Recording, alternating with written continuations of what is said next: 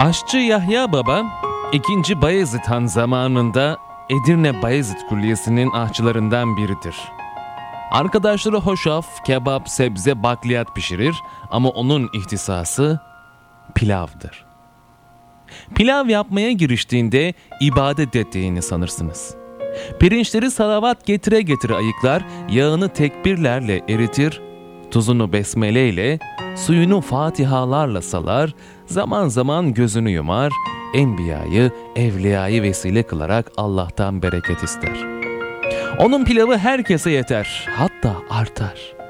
Ancak o tek pirinç tanesine bile kıyamaz, artanı götürür, Tunca nehrine döker. Balıklar onun geleceği saati bilir, köprü başında toplanırlar. Kilerci bakar pilav artıyor, pirinci aşçıya az vermeye başlar. Ama Yahya baba bir kere bile bu pirinç yeter mi demez. Kilerci şaşkındır. Her gün pirinç miktarını biraz daha kısar ama pilav azalmaz. Yine herkes doyar. Tunca'nın balıkları bile nasibini alırlar.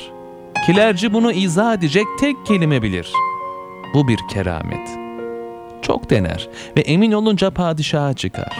Bu Yahya baba boş değil sultanım der. Halbuki biz ona amele muamelesi yapıyoruz. Bayezid Veli gönül, gönül ehlidir ve aşçı ile tanışmak ister. Kilerci ile bir plan yaparlar. O gün Yahya babaya çok az hatta gülünç denilecek kadar az pirinç verilir. O her zamanki gibi okur, alemlerin Rabbinden Halil İbrahim bereket ediler. Pilavı çok lezzetli olur. Üstelik kazanlara sığmaz. Yahya baba artanlara yine yüklenir, Tunca nehrinin yolunu tutar. Tam kepçeyi daldırıp balıkları atarken padişah ortaya çıkar. Ne oluyor breder? Yoksa devlet malını israf mı edersin? Yahya baba tutulur kalır. Ancak balıklar kafalarını sudan çıkarıp ayıp olmuyor mu sultanım derler. Koca devletin artını bize çok mu görüyorsun?